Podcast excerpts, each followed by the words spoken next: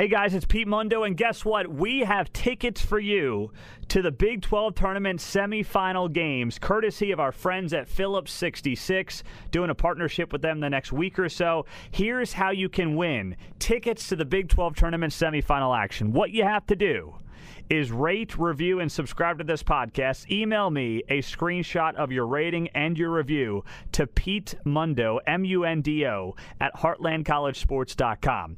If you've already done it, well, guess what? Have a friend do it, okay? Have a friend do it. Email me, Pete Mundo, M U N D O, at heartlandcollegesports.com. Leave a rating, leave a review on the podcast, and we'll have a winner who's going to get two tickets to the Big 12 tournament semifinal games. We'll announce it on Twitter next week at Heartland underscore CS. Thanks so much, guys. Good luck. Appreciate you listening. Third and goal at the three, and Iowa State moved at the snap. Skylar Thompson to the goal line, touchdown. I can feel it coming on now as the music plays. Taking shots with the night out. He's at the Baylor 35, the 30, the 25, the 20. It's a foot race to the 10, to the 5, into the end zone. He goes again. David Sills with a 53 yard touchdown reception. We're going all night long. Everybody sing. And the Cyclones win it. They have knocked off the number four TCU Horned Frogs. This is not some mirage. When the sun goes down, stars come out. Can you feel They just kept trying to catch him, and he just kept running away from him. It's 81 yards for McCluskey on the grab. can play in the sky, take the top right off the ceiling. And I swear we're never ever coming down. Locked it down the middle for Rodney. It's caught at the 10,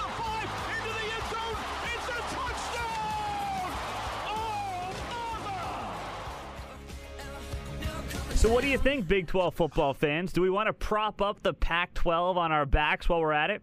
I'm a, I'm a hard pass. Very, very hard pass. Pete Mundo, Heartland College Sports Weekly, part of heartlandcollegesports.com. Thanks so much for joining us, for being a part of the show, and whether it's on radio, podcast, YouTube, whatever it might be, uh, thanks so much for, for joining us. So, if you haven't seen the story, this came from the Mercury News, and it came on Tuesday of this week. And it talked about a former Big 12 president proposing a strategic alliance with the Pac 12. And it called for the conferences to embrace a future together. Now, part of this included actually the idea of essentially the Big 12 and the Pac 12 each playing its own nine conference games, but then instead of having non-conference games against oh a power 5 opponent an fcs opponent a group of 5 opponent no just play the pac 12 so let me tell you where this came from. It came from John Wefald, uh, former Kansas State president, guy who hired Bill Snyder, so he's got some cachet. Back in the fall of 2017, once again, per the Mercury News in California, Gordon Gee, West Virginia's president, asked Wefald to consider ways to strengthen the Big 12. Now, now Wefald was not asked to be an official advisor or anything like that for the Big 12 conference. It was more of a, you know, couple of old buddies. Hey, what do you think this conference should do? You know it. Any ideas?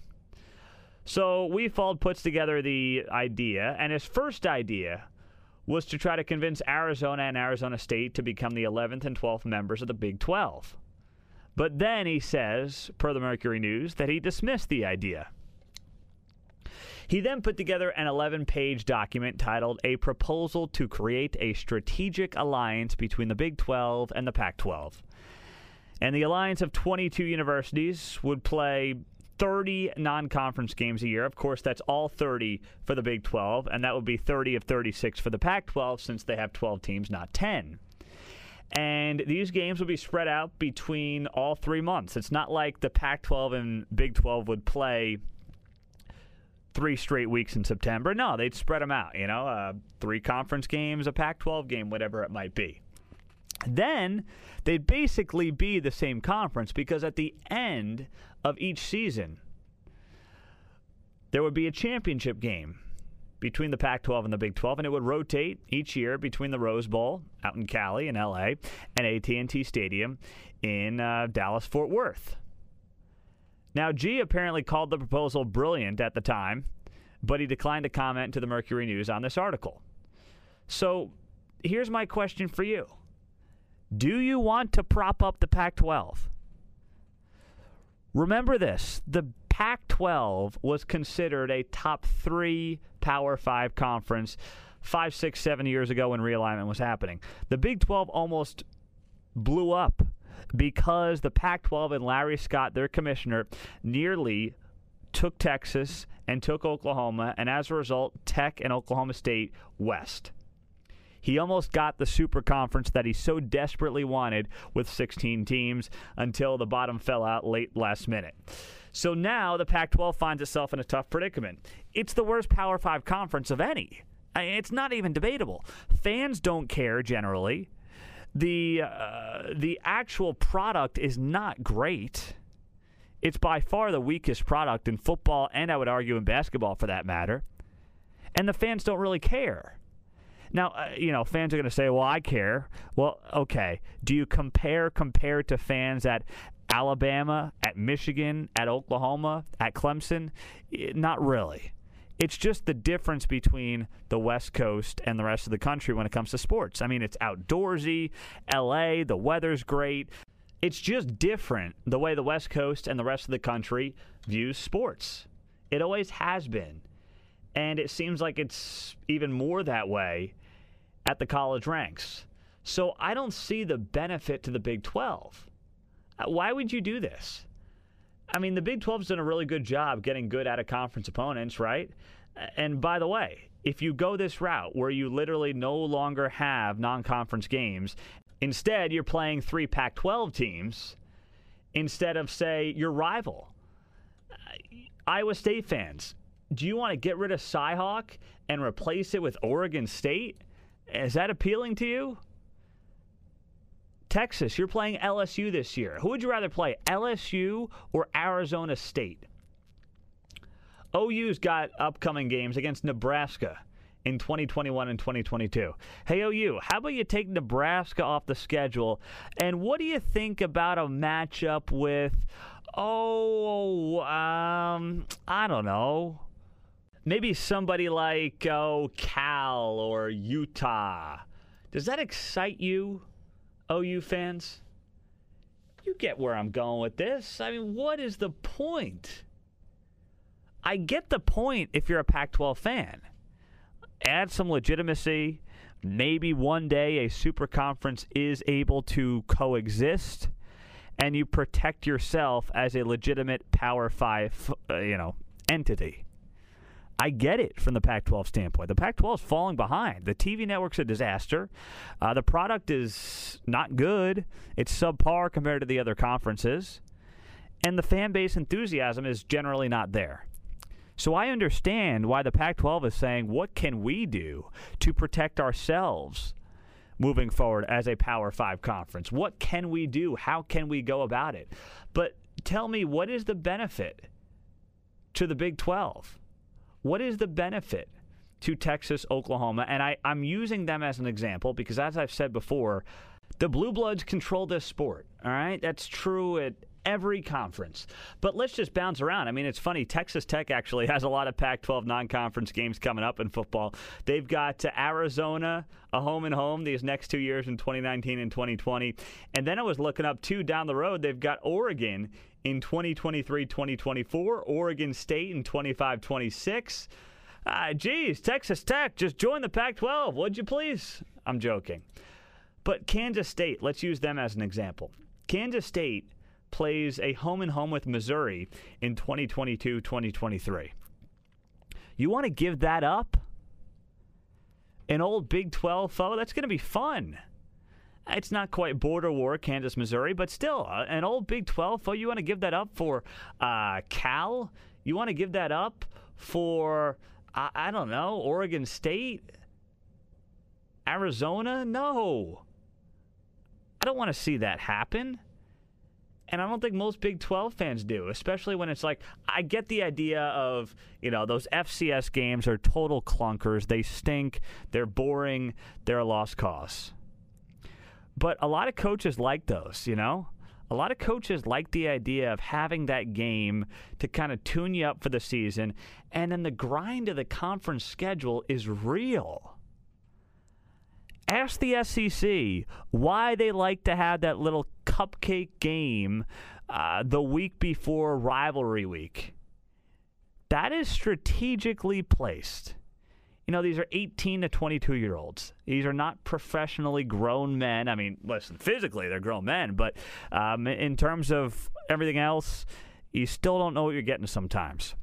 Having that one tune-up game is is not the worst thing in the world. Now, I don't like what Baylor used to do with Art Briles when he'd have like Lamar and uh, Sam Houston State, and then you know St. Mary's School for the Blind to cap off his three non-conference games. I, was not a fan of that one bit.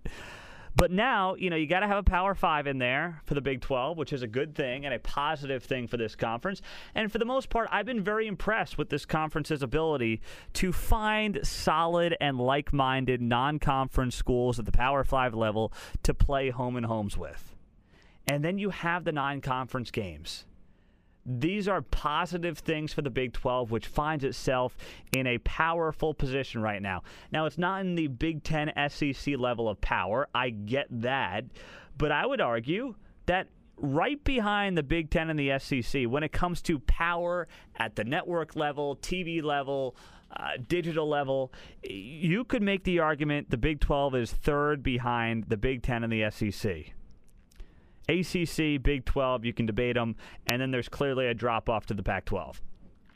The Big 12 does not need to do this. Lock itself into some type of deal with the Pac 12. They don't need to do it. And I'm not saying it's going to happen. This was just an idea that was uh, discussed between John Wefald, former Kansas State president, and Gordon Gee, the West Virginia president. But I just was surprised uh, by people on social media saying, oh, this sounds great. Oh, this is fun. Let's have Texas play Oregon, UCLA, and Colorado in a non conference. Well, you know, Texas does a pretty darn good job in their non conference. LSU this year, uh, Arkansas in 2021, Alabama in 2022, Alabama in 2023, Michigan in 2024, Ohio State in 2025. You get the point. They're doing good stuff. Don't be the insecure guy that's pretty good looking, but that is so nervous he's not going to find a prom date that he shoots way too low and settles. Don't be that guy. You don't need to be that guy if you're the Big 12. So, hey, it's this time of year when this stuff starts to get floated around out there. I understand why it's kind of become a conversation after the news in the uh, in the Mercury News, but uh, I just I don't see any reason for the Big 12 to be thinking like this right now. Be confident in who you are, in what you are, in your product, in your one true champion, in your round robin. You're the only one to do it in football. You have the double in basketball. You're in a good place. Enjoy it, thrive, and you know what? Let the chips fall where they may in the next couple of years. I'm all good for thinking outside the box. I am cool with that. Whether it's Gordon Gee or Bowlesby or anybody else. But just, yeah, let's pump the brakes here a little bit on this idea because I'm not seeing the upside for the Big 12. Pete Mundo, Heartland College Sports Weekly, part of HeartlandCollegeSports.com. Well, coming up, let's talk some hoops. Matthew Postins will join us next.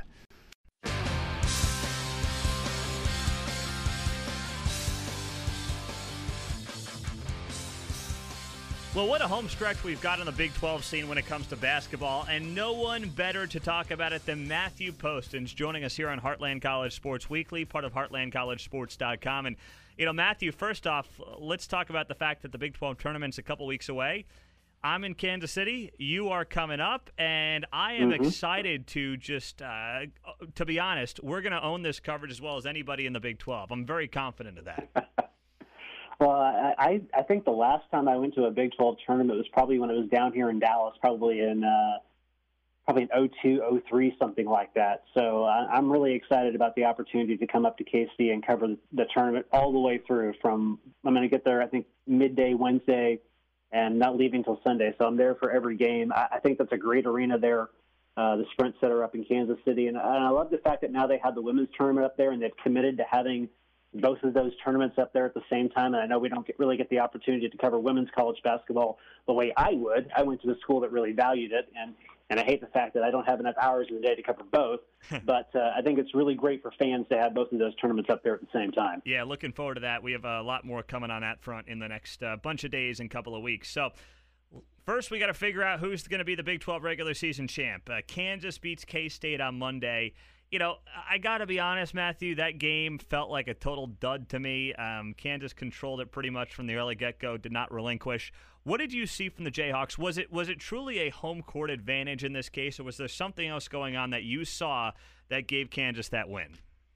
Um, I, I think what we're seeing is that the younger guys are getting more comfortable, and it's not that guys like Dotson and Grimes and uh, the other freshman McCormick, uh, these these four these younger guys in this team weren't comfortable before, but because of the, the departure of Lagerald Vick and the injuries to Azubuike and Silvio De Sousa not coming back due to the suspension, you know, there became a certain point where I think Bill Self and everybody in the locker room knew, hey, you know, this is this is what we got. Now we got to figure it out. And I think for the first couple of weeks after that, that's kind of what the Jayhawks have been doing. They've been trying to figure it out. And Devon Dotson's taken on a big part of that load. And now you're seeing Agbaji take a little bit more of that load consistently. You're seeing McCormick give them more quality minutes. You're seeing Grimes now uh, playing well and shooting well. They they got Garrett back a couple of games ago. That helps them. Lightfoot had a really good game, and he's really valuable depth to them. So they're starting to get they're starting to get into a rhythm. The Texas Tech loss notwithstanding, that was just a dud on their part. But I, I feel like there's a there's more of a rhythm now to what they're doing offensively. Uh, there's more of a rhythm to how Bill Self is is you know substituting guys and putting different uh, personnel on the floor. And I, I think there's just there there seems to be more calmness with that group now. Okay, we know who we are. We know what we're about. We know what we have to do. Let's go do it. And I think that's kind of what you saw on Monday night. I know there was a foul disparity. I know K State shot like four or five free throws in that game you know, that happens sometimes. I've seen that happen in college basketball plenty of times. So you can call it a home court advantage if you want, but I saw more than just a home court advantage from Kansas on Monday night. All right, Matthew Postins joining us, Heartland College Sports Weekly, part of HeartlandCollegeSports.com. Um, K State. I, I got to be honest. It's a veteran team. I know. Uh, I know that Phog Allen's a tough environment. I understand all of that but I was just unimpressed with how they came out in that game, you know, scoring under 50 points. Any reason to be concerned, or was it just one of those games you chalk up, tough spot on the road, let's move on? Yeah, I'm I'm inclined to give Kansas State a pass at this point for a couple of reasons. Uh, they had won 11 of 13 going into that game, so it's not like they were really struggling in terms of you know you know toggling between wins and losses.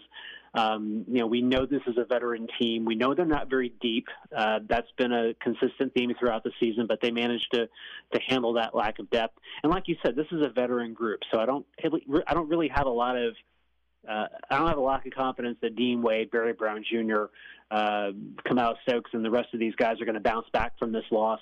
You know, they understand that they've got a real, really great opportunity to be the first K State team to at least share the Big 12 title, I think, in five or six years.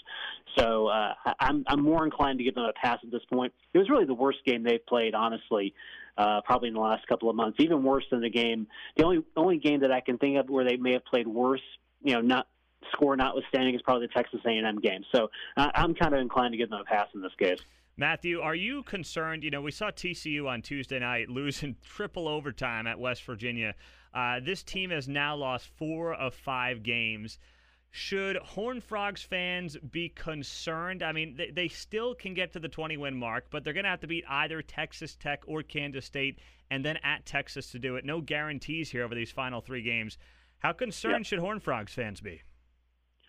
Uh, I think there should be some concern about whether or not they make the NCAA tournament or not at this point. I mean, Mhm. at this point, they're guaranteed to play that first day of the Big 12 tournament, and they may have to play West Virginia again. They now have two losses that I think the NCAA would qualify as bad. They lost to Oklahoma State on the road, and then they lost to West Virginia on the road. Yeah, they they take into account where the game is, but at the end of the day, they've got two losses in their conference against the two worst teams in the conference. Plus, they have two losses to Oklahoma, which is the team below them. So, really, if you're looking at the the bottom four teams in this conference right now, and, and TCU is at the top of it, but they've got four losses in their six meetings with those three teams. So that's something the NCAA is going to take into account when they think about whether or not TCU is worthy of going to the NCAA tournament. I think if they can get to 20 wins before the tournament, that would be great. But I think them winning uh, a first round game at the Big 12 tournament is going to be imperative uh, to get into that 20 win mark and impressing the committee enough to let them in the NCAA tournament, probably as a 10 or an 11 seed at this point. Matthew Postins Heartland College Sports Weekly, part of HeartlandCollegeSports.com, is our guest. Uh, the team you just mentioned, OU, they lose on Monday at Iowa State pretty convincingly. They had two good wins before that, TCU and uh, and Texas. They've got three games left: West Virginia, Kansas, Kansas State. They're at 17 wins, so they'd have to win all three to get to 20. I mean, if they split the Kansas games, that's a major success. What is this team right now in your eyes with two weeks left in the season? Yeah, I I think they're a below average Big 12 team, and I think they're probably about an average team when you take into account, you know, where they look in the landscape across college basketball, especially across the Power Five schools. I think there are probably some Power Five schools and other conferences they could be consistently uh, because they've got uh, some really good inside work from Kristian Doolittle. Uh, Christian James has had a very nice season. Uh, Brady Manek, I, I was expecting a little bit more from him, but he's been fairly consistent throughout the year. I, I think their biggest problem has just been that they don't they don't seem to have any consistency from game to game in terms of how they play. One game they play great, the next game they don't play very well, and they've had a very difficult time stringing wins together. Um, when I look at their NCAA tournament chances, certainly sweeping TCU's help has helped will help them. I think they can beat Kansas. Uh, I know that sounds insane, but that game is in Norman, and Kansas has been a horrible road team all year. They're two and seven on the road. Their only road wins are at Baylor and TCU, and they needed overtime to beat TCU. So don't discount Oklahoma going into that game. I think that's a trap game for the Jayhawks. I don't think they can go to K State and win. Um, they can get to 20, but I think like TCU, it's going to require them winning a first round Big 12 uh, tournament games to do it. And that might be the difference between them getting into the NCAA as a 10 or 11 or ending up in the NIT. Because one way or another, they're going to play postseason basketball just like TCU because they have enough wins overall to do it. It's just a matter of whether it's going to be the NCAA or the NIT. Matthew, when you uh, when you look at the Big Twelve, I mean, last week we were talking about eight teams in the uh, in the Big Dance. Uh, there is a scenario where we talk about TCU, Oklahoma, that you know if they both really struggle this next week and a half or so, and then have uh, you know one and done type scenarios in the Big Twelve tournament. uh, Could the Big Twelve be going from eight teams in to, to to six? Is that possible? You think come Selection Sunday? I think it's possible. I mean, the the one of the things that the committee will look at is they'll look at the last ten games. So they look at what a team is doing going into the NCAA tournament, and that's a metric that they use in their decision making. Another thing they're going to look at is they're going to look at things like RPI, Basketball Power Index, and things like that. And when you look at the Basketball Power Index, and, and I actually haven't looked at it this week, but last week those eight teams we talk about as being the NCAA tournament teams coming out of this conference, they were all in the top 52 in both basketball power index and in strength of schedule. So there's recognition, at least in those data points, that you know even though these teams like TCU and Oklahoma are under 500 in Big 12 play, there's recognition that they've played a very difficult schedule to get there. So then the NCAA committee kind of has to find that balance eh, between you know are these say these two teams that they're weighing one or the other which one A is better and which one B deserves to be there based on the metrics that they use to make those decisions. I think it's a really tough call because I think when you look at the strength of schedule and the BPI, I think you sit there and you say TCU and Oklahoma have held their own throughout the season against a really murderous schedule. But a lot of that BPI is wrapped up in the Big 12.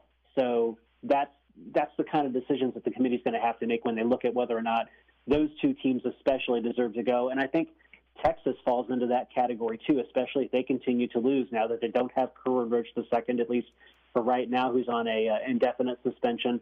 There's a possibility that they don't make the NCAA tournament because while they've got a really good BPI and a really good strength of schedule, they've only won 15 games this year. Matthew Postins joining us, HeartlandCollegeSports.com. Matthew, great work. Always appreciate it. We'll do it again next week. All right, thanks, Pete. He's Matthew Postins always with a really good insight here in Heartland College Sports Weekly. Well, coming up, let's uh, wrap up the show. A couple of thoughts on what's happening with Kyler Murray at the Combine. That and more next here in Heartland College Sports Weekly.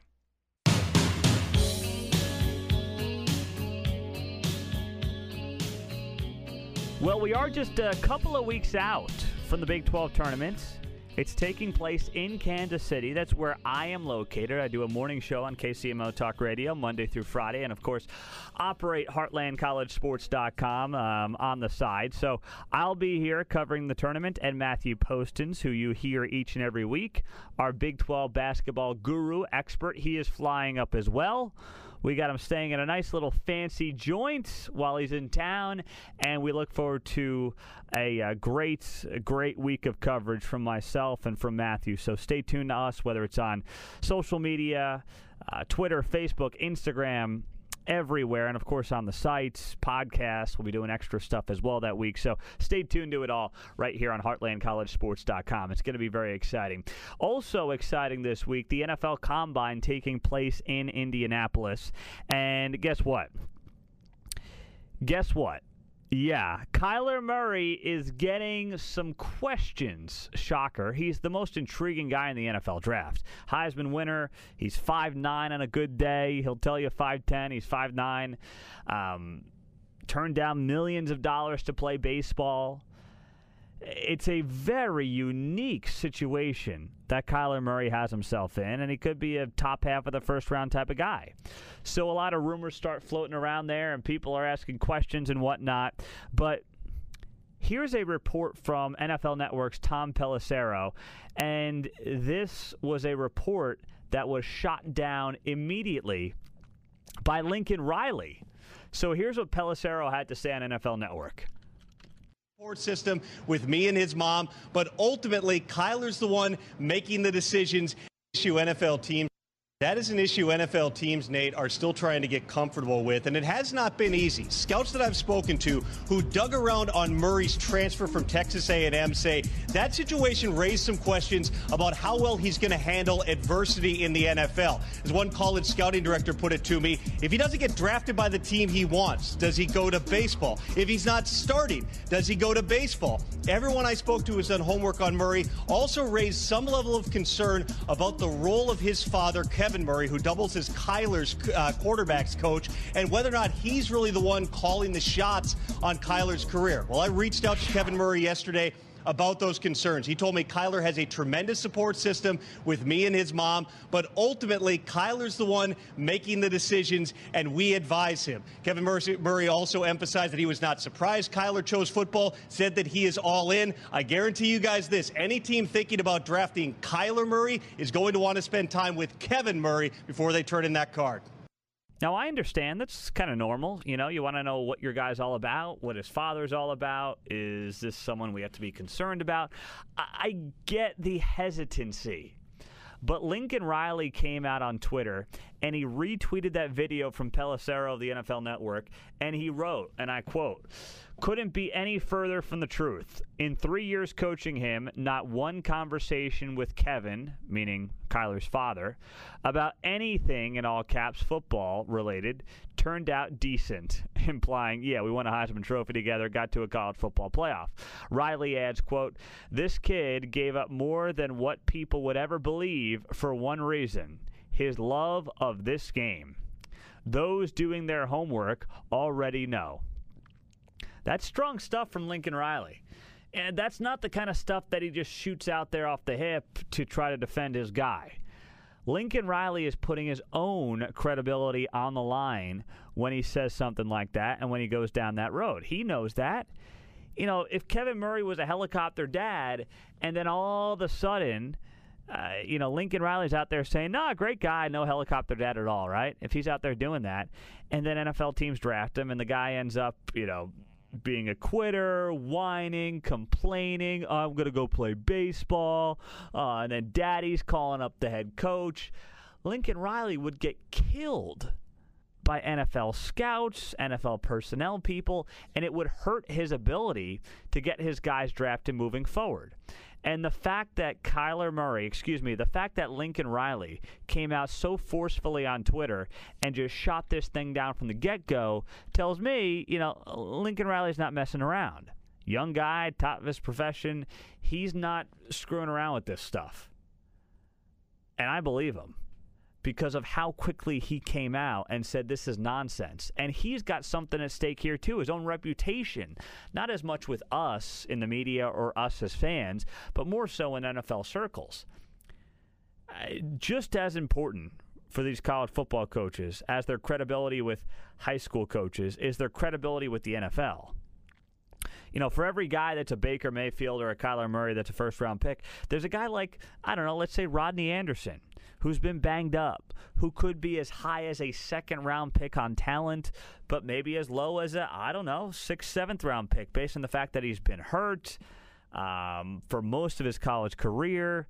What's his story? He plays a position that is a dime a dozen that's where a guy like Lincoln Riley can make an impression on a team and say, you know, here's the deal with Rodney Anderson. Yes, he's been hurt, but if this guy is healthy, you have an explosive multi year back in the NFL. He's a great guy, he's a good teammate.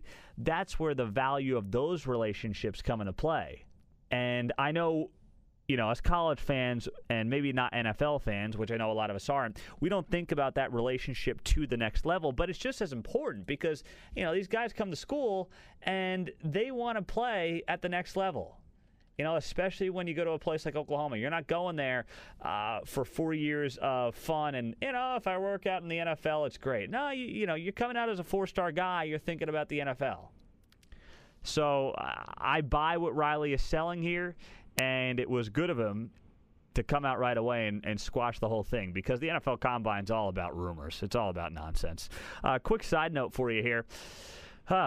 If you know this guy, if you watch Last Chance U, I admittedly did not watch Last Chance U. I really want to watch it because it's right up my alley. I just haven't had the darn time. There's so much going on, both personally, professionally. Two month old kid. I, it's it's a whirlwind right now for me here. But Independence Community College, uh, Jason Brown, featured on season three of Netflix. He resigned this past week after allegedly telling a German player on the team, I am your new Hitler.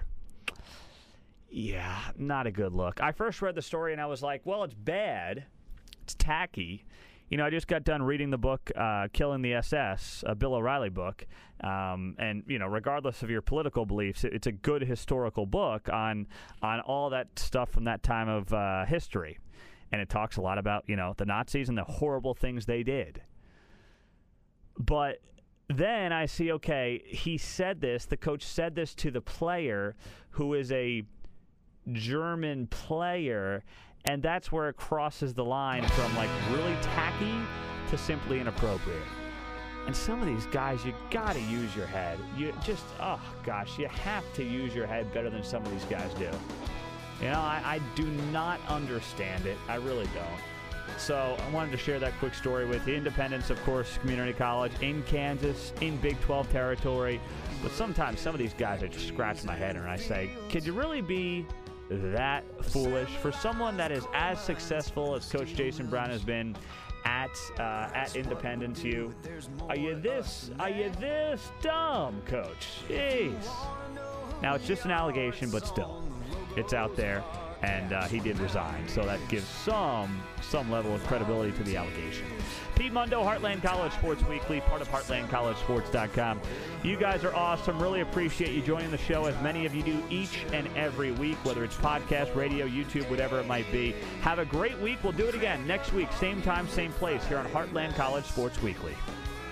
2,000 country stations. Yeah, we're one big country nation, that's right. Thanks for downloading this week's show, guys. Appreciate it. And once again, you got a chance to win Big 12 tournament semifinal games tickets. All you got to do is rate, review, subscribe to the podcast. Email me a screenshot of your rating and your review to Pete Mundo, M U N D O, at heartlandcollegesports.com. And you're entered to win Big 12 tournament tickets. Thanks so much, guys. We'll talk to you soon.